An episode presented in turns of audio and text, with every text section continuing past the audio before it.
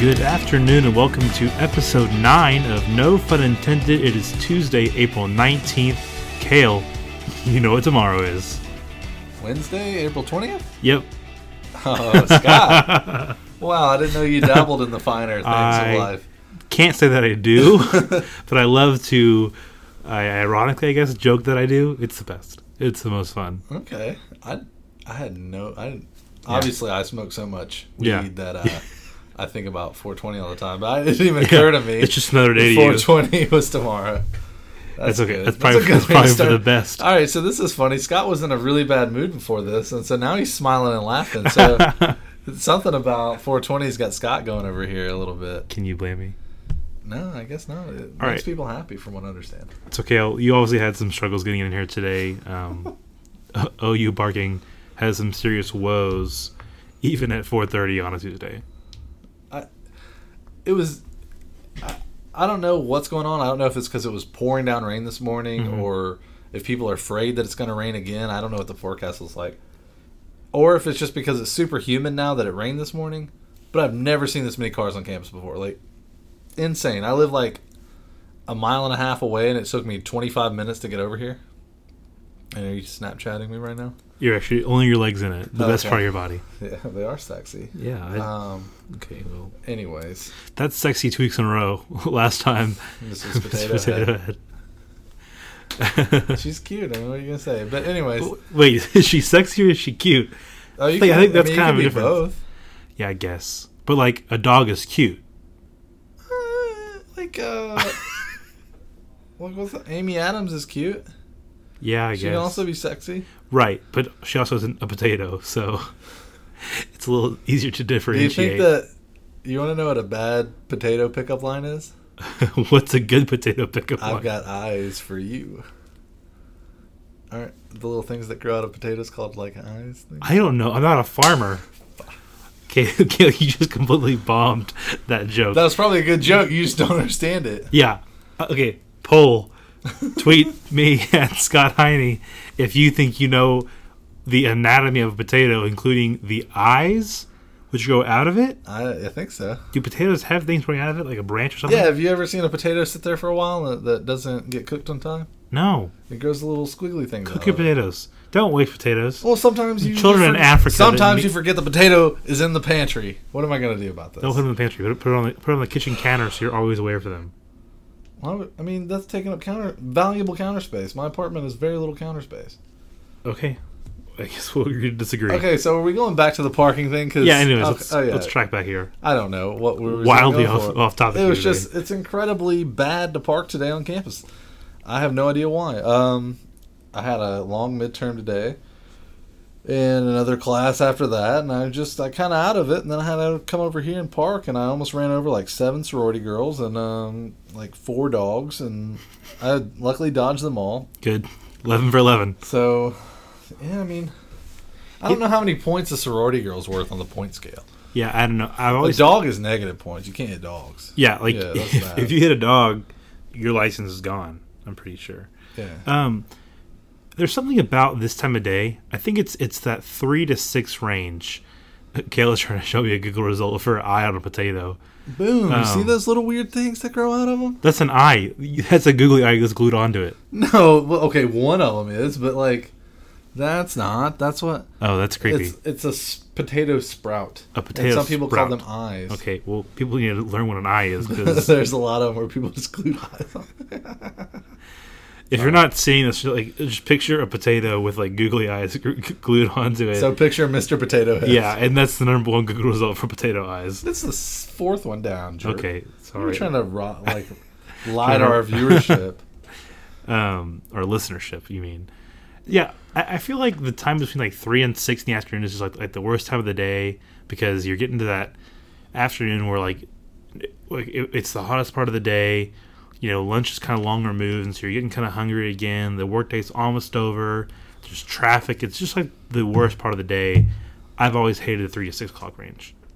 Yeah, I, I agree with that. Um, because it's like it's too early to drink acceptably, That's the key word there. and so you get if you drink a five hour energy, then you're wired till like eight p.m. You Correct. don't really want to be wired that late. No, I mean, you don't. Got to be winding down at eight nine ish. So, yeah, I, I tend to agree. I don't know what's worse though, like six a.m. or like four thirty p.m. 6 a.m. Is, is, is far better.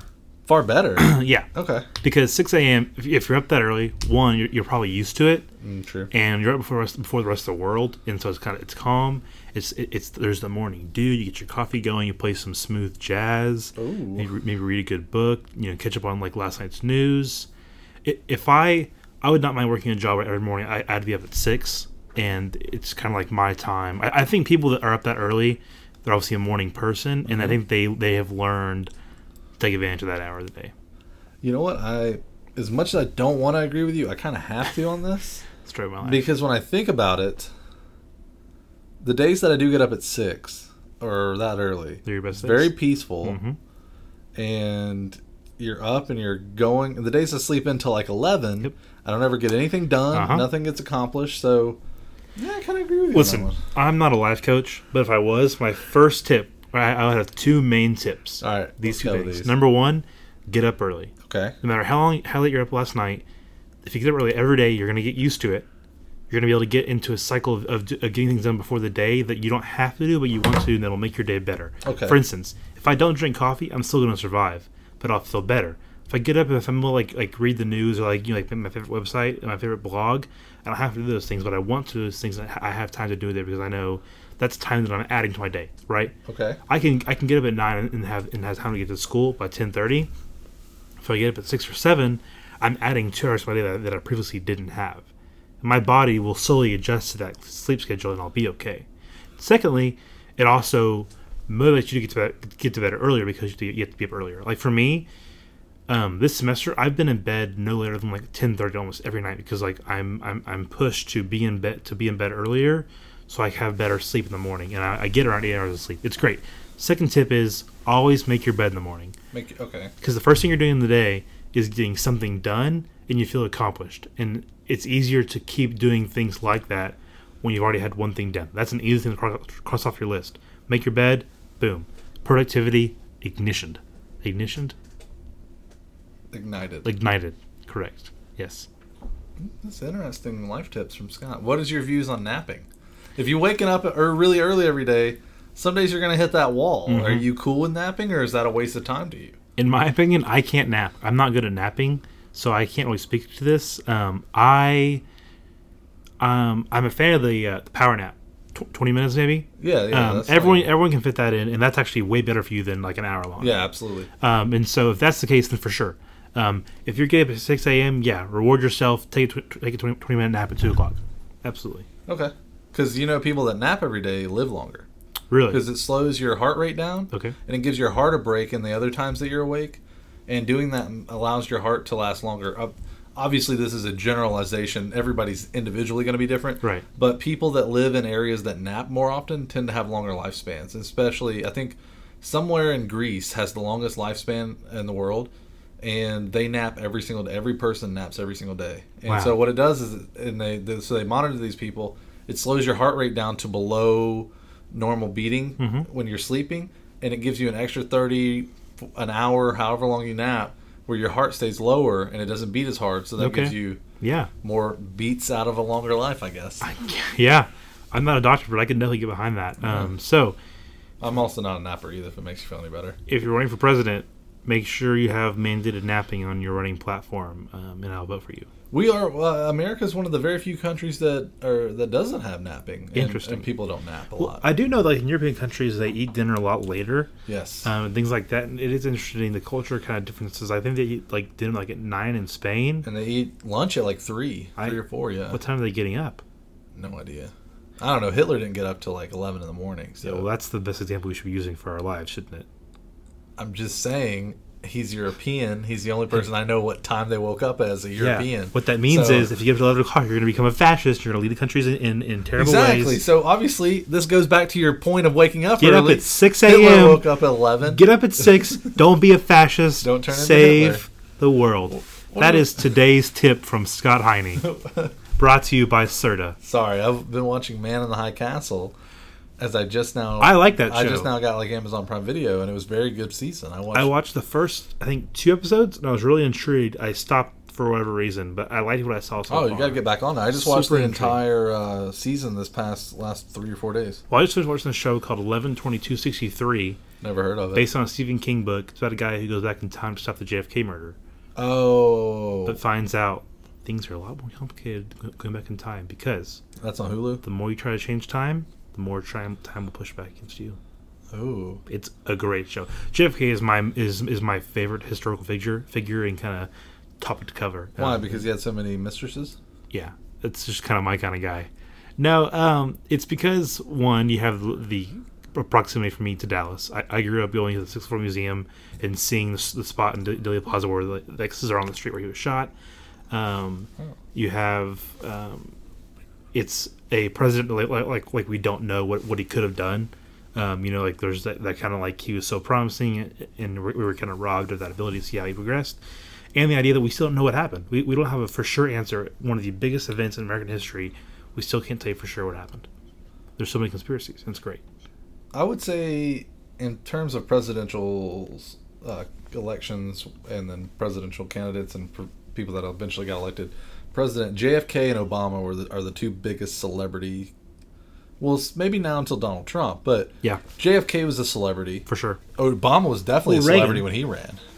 Reagan was a celebrity, but in like a Different kind. he was a celebrity from actually being on TV. kinda He, wasn't like a politician celebrity like these other guys were. They were just like, just super, the probably the best speakers.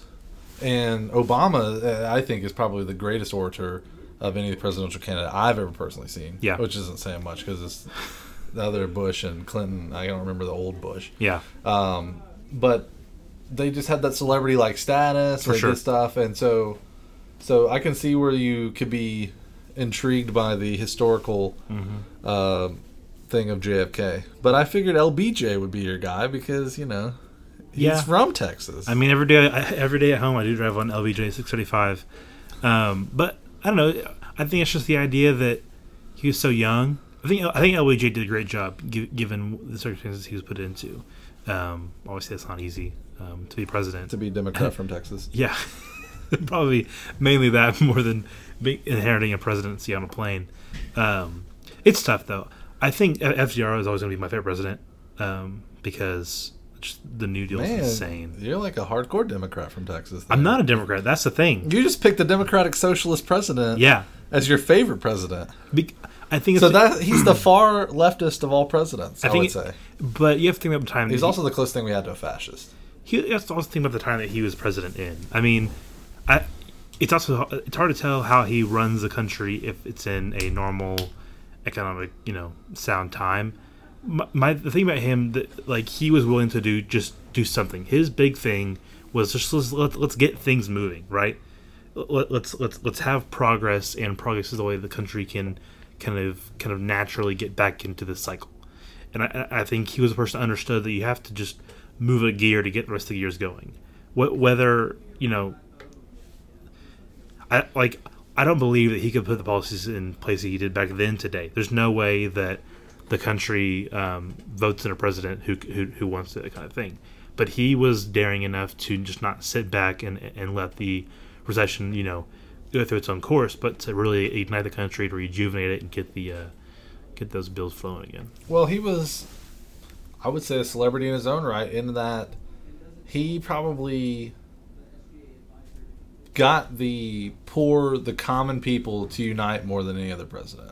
Yes, that was the key to it. And the only thing was, a lot of the stuff that he did, he passed through very fascist ways. right. and he went around our you know three prong system there to do it. I, I remember the first day of constant like one of our first days in constitutional law classes, our professor said JF or sorry, um, FDR was the closest thing America ever had to a fascist. Yeah. He tried to make 13 people in the Supreme Court so he could apply four more so he could get everything to vote in his way so that the Supreme Court would everything would pass his laws. He did a lot of stuff that probably wasn't a, you know if it, if the national media was like it is now, people would go insane. Oh my, yeah.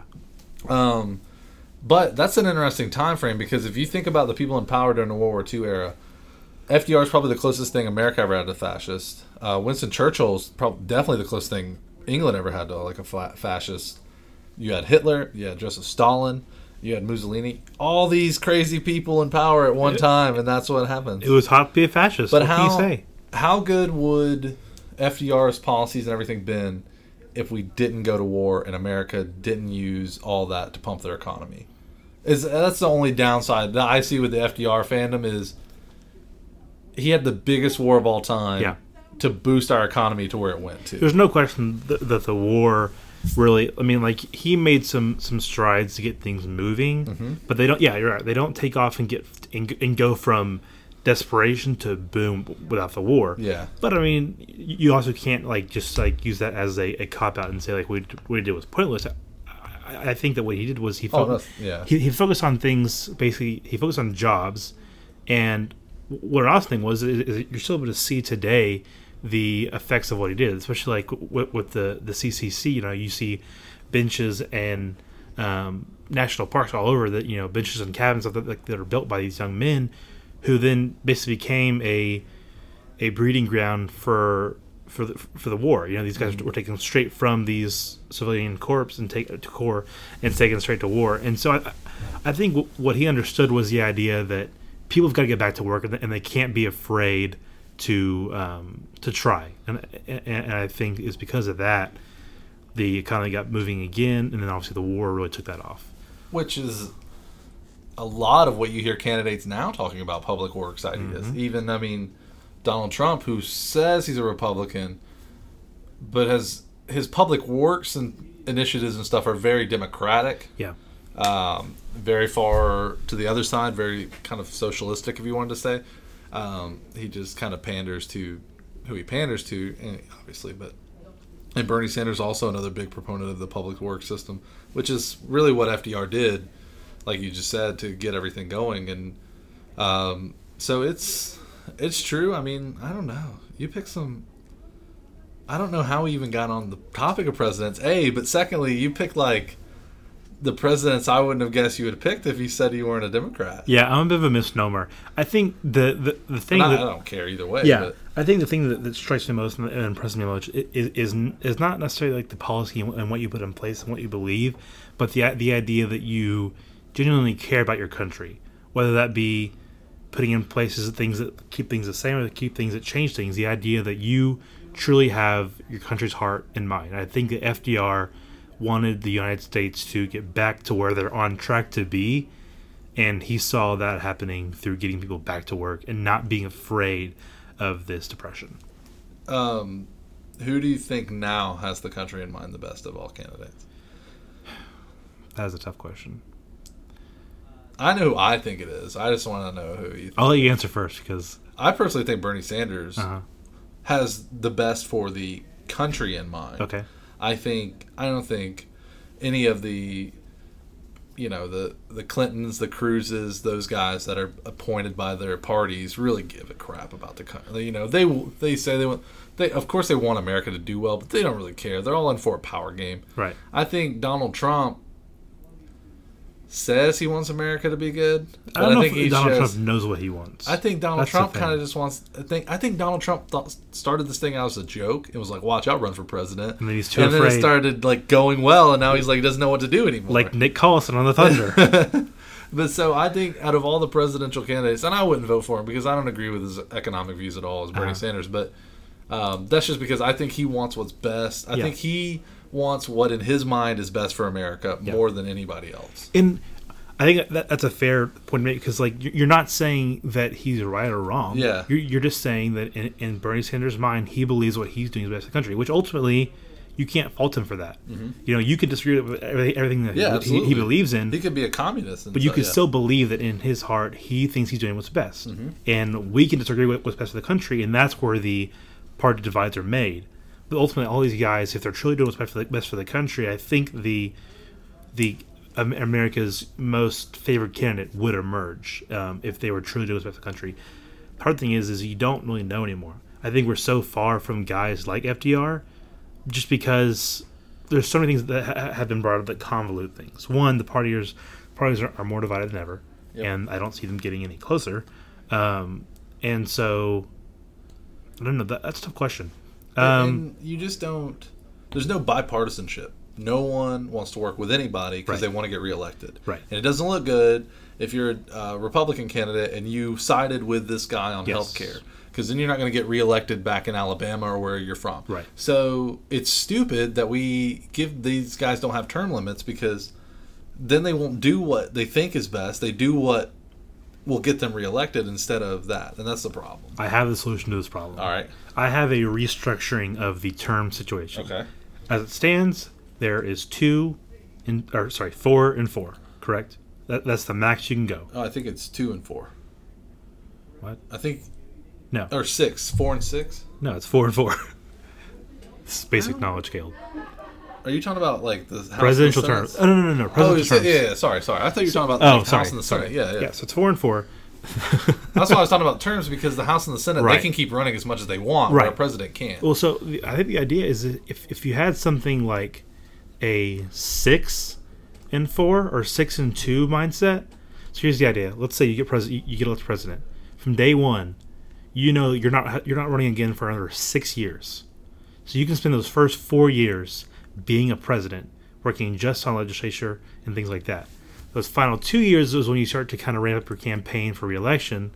And those last two years, you're just president. And so you end up being president for eight years total, but you're actually doing governing for about six of those eight years rather than maybe two. The problem with that would be the guys you're running against are going to be like, I'll be in the House for six years, and Yeah. this guy only has two more years left. So Yeah. why would you vote for him? Right. And they're going to use that against you as a It's just tool. it, it is like a rock and hard place for candidates for presidents because they whether they want to help out or not, they know they can't help out if they're not president. So they have to campaign, Yeah. and campaigning lasts more than just you know the campaign cycle itself. Yeah, I agree. All right, so we, we discovered a Oh, dude, we, can I talk about my favorite president? For like Oh, yes, you can. You know who my favorite president who is? it is, Abraham Lincoln. who it is, You want to know why it's Abraham Lincoln? why. Because he has a beard. Fair enough. That's the only reason. all you- that's all you really need. Yeah. I mean- he's the last president with a beard. Like, how has that not happened again? Why in America are we so against presidential candidates with facial hair? Make America hairy again. That's gonna be Cale Padgett's new campaign platform. We discuss for every run for the OU Law Golf Club. yes, presidency. please. I'll vote for you. Thanks. We would discuss everything and nothing so far. Um, we'll have more of that probably when we come back.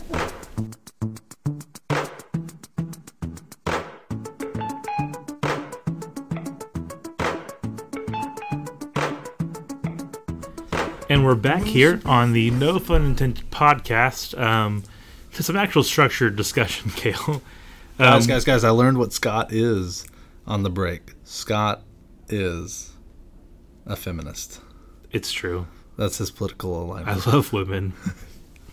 We're all feminists. That's what a feminist is, right? That's what I thought. Um, so to get away from politics and get to something that we probably know much more about, we're I in the know. Actually. I don't have a degree in sports. that's true. I also don't have a degree in president's history. I do have a minor in history. Oh, dude. So What's your favorite historical era? Mine is World War II, but uh, and then the Roman era. Yeah, is my second favorite. like the kind of like the cop answer would probably be World War II, um, just because one from like like there's so, there's so much history on it, right? And, That's and- true. And, and we have a lot of visual history, which, That's which helps out a lot. Um, I also love the um, I love the colonial period. Um, Okay. It's it's cool to Colonial see. Colonial America, I assume. Yes. Yeah, okay. um, I, I love the Australian colonial period. I love when we were colonizing the Pacific States. yeah, yeah, yeah. And then and then I, I, I like the Crusades. My um, roommate's in Oh, the- that's a good one. I remember in the Crusades class, and every day he talks about he talks about what he calls the Sades. And I was like, I'm not sure if we could give nicknames to like historical periods. I feel like they wouldn't like look highly. Does highly he think the Knights Templar took the uh, um, Ark of the Covenant to uh, Canada? I'll have to ask him that. You should, because Okay. that's a theory that the Knights Templar took the Ark of the Covenant Okay. to England, then got on a boat, drove it across, and hit this like island in Canada, like on the east coast of Canada, and left it there and buried it. All right, well, So they some people think that. join us next week as we go travel to Canada to search for the Ark of the Covenant. I'll be there all summer. I'll look for you. That's guys. right, Cale is. All right, that'll that'll be part of our summer going away bash spectacular podcast. Cale finds the Ark of the Covenant. brought to you by Pennzoil. All right, so switching gears over to the NBA basketball playoffs. Um, as, as it stands now, we are games are both one and two games in. Last night, thrilling Mavs um, comeback slash upset over know where you're the start. Thunder. Um, I don't want to start with this because like I feel like I always talk about the Mavericks. Um, the Warriors. You're becoming the Bill Simmons of the Mavericks of the Dallas of Dallas. Bill Simmons of Dallas. I take that as a compliment. Kale doesn't like that. All right, so Mavs lost by how many points in the first game? Forty-two. And then they won by one in the second One point. game. So they're combined negative forty-one on point differential. Yet they are one and one in the series. Do you actually think they can take the series? Yes. Okay. And to to wager that, I thought the Mavs had a good had a good chance going into it because of what happened last night. Um, going into the series, the Thunder led the NBA in fourth quarter collapses. The Mavericks led the NBA in ten plus point deficits to come back and win. okay. And so on the Mavericks, you have a fantastic fourth quarter player.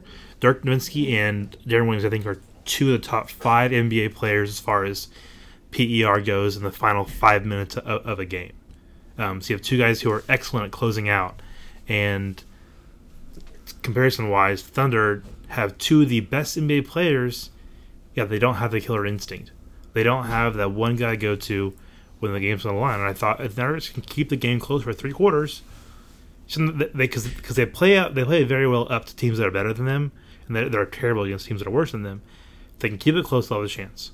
Obviously, game one, I was like maybe I was wrong. Thunder We better than thought they were, but obviously last night changed things, and I think Mavericks can win both these home games, lose uh, game five and come back and win game six. Um, I don't think though if they if they split these home games, they're out. I think they have to win both home games to have a chance of this thing. So yes, that was the answer to my question. Was yes. I don't see them winning it. I I don't think they'll win it. Fair. Um, but there is something definitely wrong with something in the Oklahoma City locker room. Mhm. I don't know if it's a leadership thing. I don't know, like you Who- said, if it's a who is it? if it's a yeah, who's the leader of that team? I mean, personally, I- think that needs to be Russ. I think I Russ see. is, is more outspoken. He's he's more the flashy player. I think Kevin Durant needs to be the guy that he's he's the quiet one and he speaks speaks with his game. You I know, think Russ is also the more competitive. Russ has got the Kobe instinct. Yeah. And KD is more of a LeBron James type, I couldn't agree more. which you could, I mean, it's not bad to be a LeBron James. Right.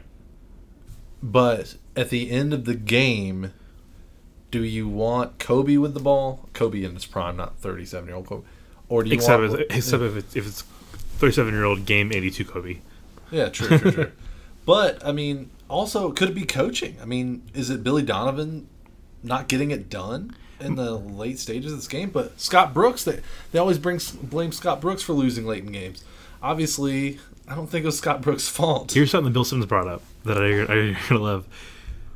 What is the difference between Scott Brooks and Billy Donovan and Coach Thunder team? Like between last year and this year, what changed? I don't think anything. I mean, they did, Right. Everybody at the first at the beginning of the season was saying they played bad defense and stuff, but they played bad defense under Scott Brooks too. It's not mm-hmm. like They played bad defense last night. it's not like nobody is playing good defense. I mean, it's not like they've ever played good defense. They had Serge and Kendrick Perkins back in the day that protected the rim. Russell give you pretty good defense. KD's not great defensively. He's Right. very long, but he's not. Yeah. He's not a his his his, his body limits him, just like Dirk's body limits him. Like sometimes, like guys are, are gonna nat like 'cause you have to have some a little bit of natural defender in you. Mm-hmm. Guys like Kawhi Leonard, Kawhi Leonard, and Draymond Green, those guys have a natural gift for defense. Like they work on it, sure, but like That's how they got into the league. Yeah. their defense. right. Yeah. And so some guys are gifted with that, some guys aren't. The guys that aren't, you have to make up for that by playing good team defense. Mm-hmm. And what I saw a lot last time was the Thunder wouldn't move. The Thunder don't have a lot of movement off the ball. The Thunder really, I mean, you're going to have KD and you're to have Russ either going on an ISO, having a pick and roll, having some sort of pick and pop with Durant, and you have three other guys just standing around. Which uh, that's Billy Donovan's offense. So that's what he did at Florida for years. Right. It's all pick and roll. That's why they wanted him in the for the Magic when they had Dwight Howard, which is the fine. But He those doesn't have a guys, the guys still have to move around and, Yeah. and, and create chaos. You have to make the Mavericks defense work. And if they don't have, if they don't have to work, it makes it easier to guard one guy. I mean, last time I saw were times where, where you know you had Raymond Felton, who's a solid defender, on Kevin Durant. Kevin Durant just took the ball with 10 seconds left on the shot clock, stood around and shot a one-legged jumper that he missed. And that could be K- KD's shot, but you can't tell me there's not a better shot KD can get on a guy he has five, five inches on. Yeah, I, I don't know. I I'm trying to pinpoint it. I there's something to me that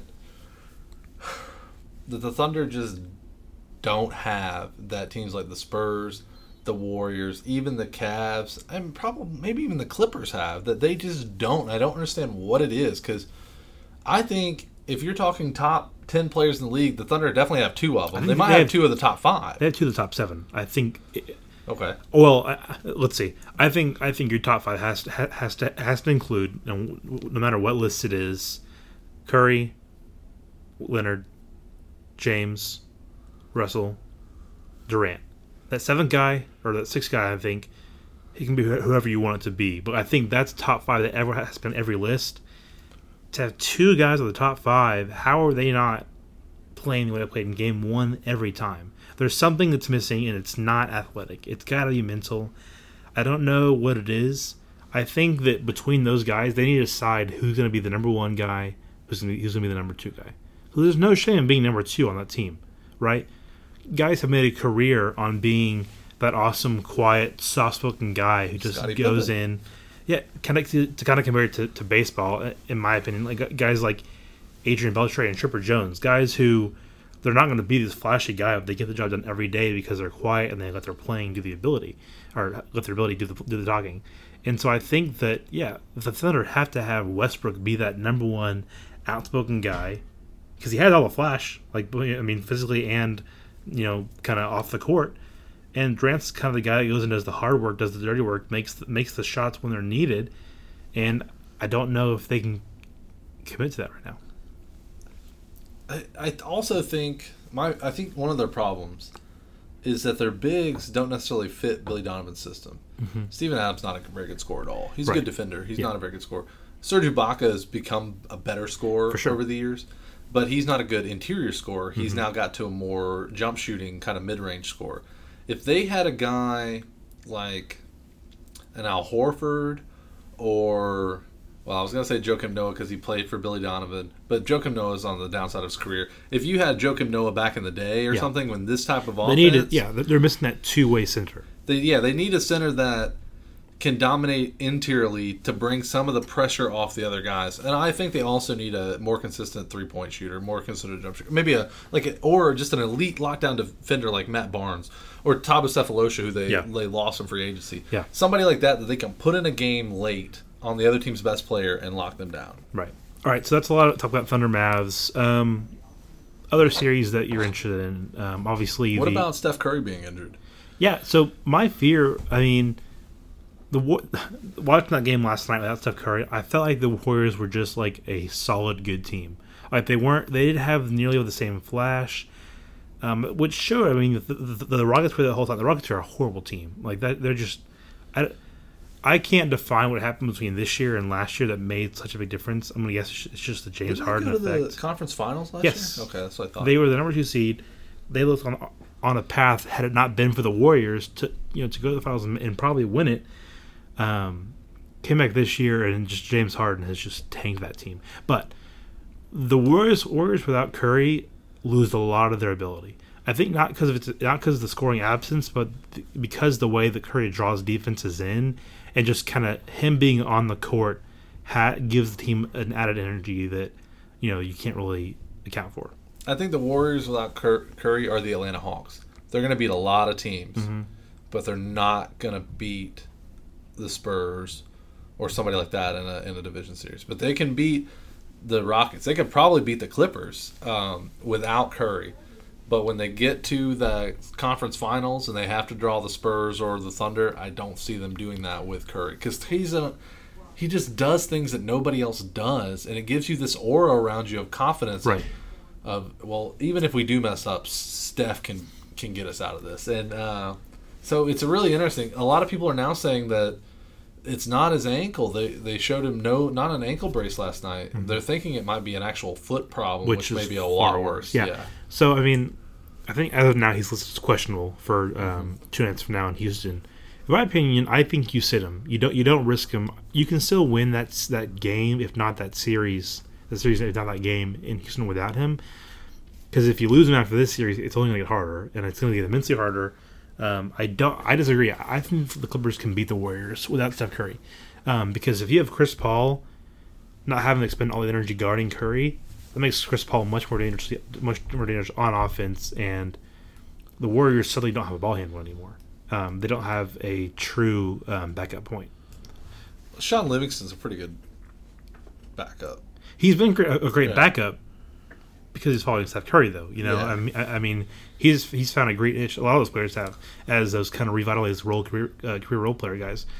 Um, If you watch Shaun Livingston highlights before he blew out his knee really badly, as like I don't remember if his first or second year when he got hurt really badly, he looked like one of the top players. He was looked like he was going to be one of the top players in NBA history. Yeah. He was like the second incarnation of Magic Johnson, and he was awesome. And so I, for some reason, whenever I see Shaun Livingston, I'm always like, I know that guy can play because Yeah. I've seen what he can do back in the day. But I, I tend to agree. I, do you think that they lose a game in the series against Houston without him? They might drop one in Houston. if he does, yeah, if he doesn't play Game Three, they could lose it just because the Rockets are going to feel, you know, backs against the wall. You know, that kind of thing can make a team play a lot better than they really are. Um, but you know, the Warriors just have like this mentality. I think of we're not here to mess around kind of thing. Um, they've waited long enough to play meaningful games, and so I think they they know without Curry how susceptible that people are going to think they are, and they're going to want to prove that no, like we are far more than one player, no matter what kind of player that, that guy may be. and that's why I think they beat the Clippers. Yeah, it's fair. I mean, it- the, I fun, the, the funny thing is, him, I think they're still better than the Clippers. the funny thing is, we're, we're discussing this as if, as if he's not there. Yeah. The Warriors are still a dang good team, even with Curry, you know, at, at half percentage or whatever, because they'll win games where he doesn't even play the fourth quarter. Mm-hmm. Um, and so it, it's all kind of semantics at this point. Um, we'll have to see how, how he suits up for, I believe, the Thursday night's game.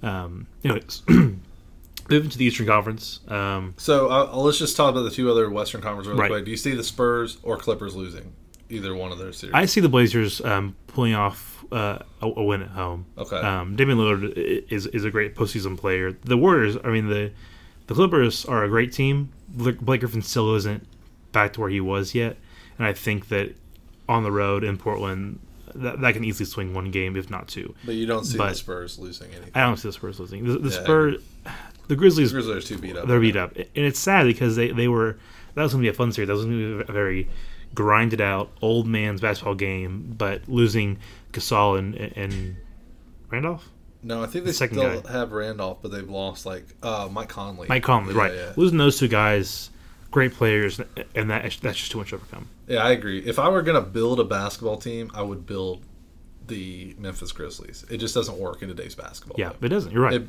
in the '80s, with the Grizzlies would never lose now. right. And but the, and unfortunately, that's not how it works now. But so Eastern Conference, I do agree with you, is going to be more competitive, top to bottom. Mm-hmm. I think we're already seeing it. yeah, then the uh, Cavs almost got beat the other night. Right. So we, we've had we've had what five first round West games, and only one of them's been close. Last night's Mavs game, Uh-huh. and then I guess the the, the Rockets game was, was somewhat close. But in the East, there has only been one blowout, correct? And that was Uh, yeah, yeah. Uh, um, Miami beat Charlotte really bad. right. Yeah, Which I was trying to think. that's kind of strange. Uh, Charlotte, I don't know what to make of them. Anyways, um, your your Hawks are looking to go up 2-0, correct? On Mm-hmm. Yep. the Hated Boston Celtics. yes. I want the Celtics to be so good, but they just are lacking that defensive subs- substance. And I, I, I don't I don't think that, that can get them through a playoff series against yeah, the Hawks. They I, I think they they kind of got a rough draw um, in that round, and kind of a, a poor matchup against a much grittier team. I I agree with you 100%. They match up so much better with the so four teams tied with the same record in the East. Mm-hmm. And they match up so much better with the other two. The Hawks I think are better than them at every single position. Yeah. And that is the one thing and the Hawks play the best defense of any team in basketball. And they're Now, experienced. Yeah. And the, and they've been to the playoffs the most times of any teams in the Eastern Conference. They played the most games together. They like you said they are experienced and that plays a huge difference. It does. And I just think I don't like the Celtics. I used to really hate the Celtics when like Kevin Garnett was there and stuff. Mm-hmm. I don't hate them as much anymore. But if you look at it top to bottom, um, I guess you could say the Isaiah Thomas Jeff Teague matchup is pretty good, but Isaiah Thomas is just a scorer, and Right. Jeff Teague offers you a lot more than that. Much more of a game manager. Yeah, and then I would give Avery Bradley the edge over Kyle Korver at this stage of his career, but Bradley just blew out his uh, Yeah. hamstring, so is he even going to play? I don't know. It seemed like he's for the series. Yeah. Yeah, Marcus Smart hit a bunch of threes, and he's a 25% three point shooter on the year, and he hit a bunch in game one. I don't see that happening again. I, Kyle Korver is the only place where the Hawks are really just lacking anyone. He's just fallen so hard from last year, and he just doesn't have the athletic ability to keep up with a lot of people on the other end. But that's where they put Kent Bazemore usually on the other team's best offensive player. Whereas Bazemore is a very good defender, a good corner three point shooter, which is similar to how Kawhi Leonard started his career. Right. Um, Yeah, I think Bazemore is is a very good idea of what coaches love to see in, in, in today's two and three guards. I think a guy who is serviceable, serviceable offensively, who's a great finisher, and then a guy who just plays hounding defense. Because there are enough guys in the league that can score the basket. There's such a a, a tiny, tiny amount of players who, who can play really good one-on-one defense, and Bazemore's definitely that kind of guy. Um, I'm excited to see how he de- develops. I think next year he'll, he'll probably have a, a much larger role. Yeah, it, it'll be interesting because I'm not going to say he will ever be as good as Kawhi Leonard, but he can be better than DeMarre Carroll was for the Hawks last year. And DeMarre Right. Carroll was a very good player for the And if you're if you're even a to. Leonard in any way, you're Yeah. obviously doing something right. yeah, exactly. But I think like Kent Bazemore's up highest potential level is Kawhi Leonard. He's already passed Josh Smith to me of which player I'd rather have. Josh Smith in his prime. I watched him for years of the Hawks, and now Josh Smith, great defender, got nasty blocks, had great dunks, absolute atrocious at every other spot. Yeah. and and Bazemore has already surpassed him to me. So watching Josh Smith for so long, anything is is great in, in my eyes. And I think the one main thing that kills Boston the most in this series, Boston thrives on shooting in the paint. They're very bad three point shooting team. I think like 28th out of the 30 teams, and the problem is is Atlanta's bigs are so much better than their bigs are. It's Right. It's just a huge gap between Millsap and Horford comparatively to whichever one they want to run in there. Sullinger, Olynyk, Olynyk. Uh, Is there a Zeller brother? no, no, I'm gonna draw on a blank on who there's. Oh, uh, Amir Johnson. Yes. Um, and they just Johnson is, is probably their most substantial defen- defensive. yeah. Oh, they're they're good defense. They're good defenders. and They're good interior players, but they can't spread you out. And Millsap and Horford can really spread out defenses. on Well, and it's that. Sullinger wants to spread out, but doesn't have the the, the game to do so. Mm-hmm. Yeah, exactly. He really is moving. All right, so Olynyk though can make threes, Right. But he's coming off the bench, so you just got to keep an eye on him. But I'm going to hate Olynyk because people are going to think he's in the next Dirk. Not nowhere close. No. I, I've seen that before, and it infuriated me, and I wanted to quit living. well, you know how it is in draft stuff. They always call somebody the next so and so. How about just I just player- called Kent Bazemore might be the Yeah. next Kawhi Leonard. You know, I, I, I'm a big fan of just let the player be. I get using it as comparison, Yeah. but let's hold off on the next thing. I like the idea of, of, of giving this player is most like this, but let's hold off on like the next. Let's just let that player be that player, and this player, you know, be its own guy. I agree, and I think that's the one negative with LeBron James' career is that everybody says he's the next Michael Jordan, and he doesn't play like Michael Jordan at all. They're not even comparable. People think just, because the, he, because he's an athletic guard who has had a lot of success and is very polarizing that he's like Michael Jordan. He's not. no, There's- totally different players. neither one of those is there's going to be another one of those players you know um, which is the reason why like we're so surprised, by Steph Curry because Steph Curry is kind of another one of those guys who is unlike anything else we've ever seen Steph Curry to me, the closest thing I've ever seen to Steph Curry, and it was a totally even different kind of offensive basketball, was uh, um, Allen Iverson. yeah A smaller guy that can score that, just volume score that often. But Allen Iverson would take it inside. Allen Right. Iverson was a lot more fearless, and Iverson he was wasn't a- he wasn't was an relying inside-out on, player. Yeah, jump shots as much. But at, at that size, Curry's a smaller guy. To see somebody's put up that many points at that, you know, below six foot two, Allen Iverson's the only one I can think of that is even close, and it's a totally different type of player, even on that. all right so before we end up here um, having now seen a little bit of the East it, it's been an anomaly as to can someone beat the Cavs do you see anything else that changes your mind as to who can win out of the East Man, I don't know. The Cavs scare me because I said, I think last week that Detroit is not who you want to play. Right. And Detroit almost beat them in game one. Right. They got away. I mean, the Cavs got away with some bad calls that helped them in that. I don't trust Toronto at all. Yeah. I, I Um, want to love them. I just think they're missing that kind of X factor kind of. So I, I don't trust them at all. I mean, DeRozan just can't score on Paul George. He can't do anything on Paul George. But Paul George is just getting no help right now. Right.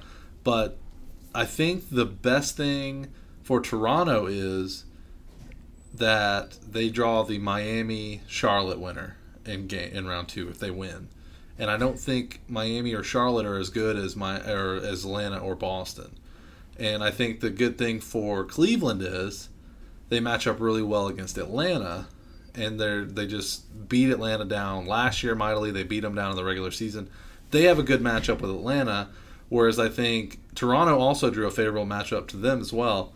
So I don't really see if Toronto gets out of the first round though, because I don't see like I don't see Miami beating Toronto in a seven game series, but I can see Indiana right now. But it's hard to say the Cavs aren't going to win. I think the Spurs now have to be the favorite in the West though. When you're waiting to hear on this Curry injury. Yeah. I definitely think that in the East, it's, it's kind of a Cavs until I'm shown otherwise. Yeah. th- There's just been too much of two through two through eight. Really, I can see either of those teams beating beating each other. I think the I think the Pistons like when I think of, of how the Pistons play, I think how are they in eight? I think the same thing for for, for the Pacers. The Pacers, when as long as you have a healthy Paul George, are going to be way better than a seven seed, no matter no matter what. Um, in the West, it's hard to tell. Um, I, I can't imagine that by the time a finals roll around, a conference finals roll around, that Curry wouldn't be healthy. But th- it, it's hard to say. I think as, as of now, until we learn whether Curry's injury is better or worse, so I think it is. I think it's it's still going to be a Warriors Cavs rematch. But I would not be surprised to see a Spurs Pacers rematch in just some kind of crazy scenario. Yeah, I, I agree. I think you're spot on with that. All right. Well, we hope you enjoyed today's uh, listening about a myriad of topics, um, most of them crazy. Um, hope you didn't have any fun, and I hope you enjoy your week. Cale, any final thoughts? Uh, no, that's about it. All right. Well, have a good night.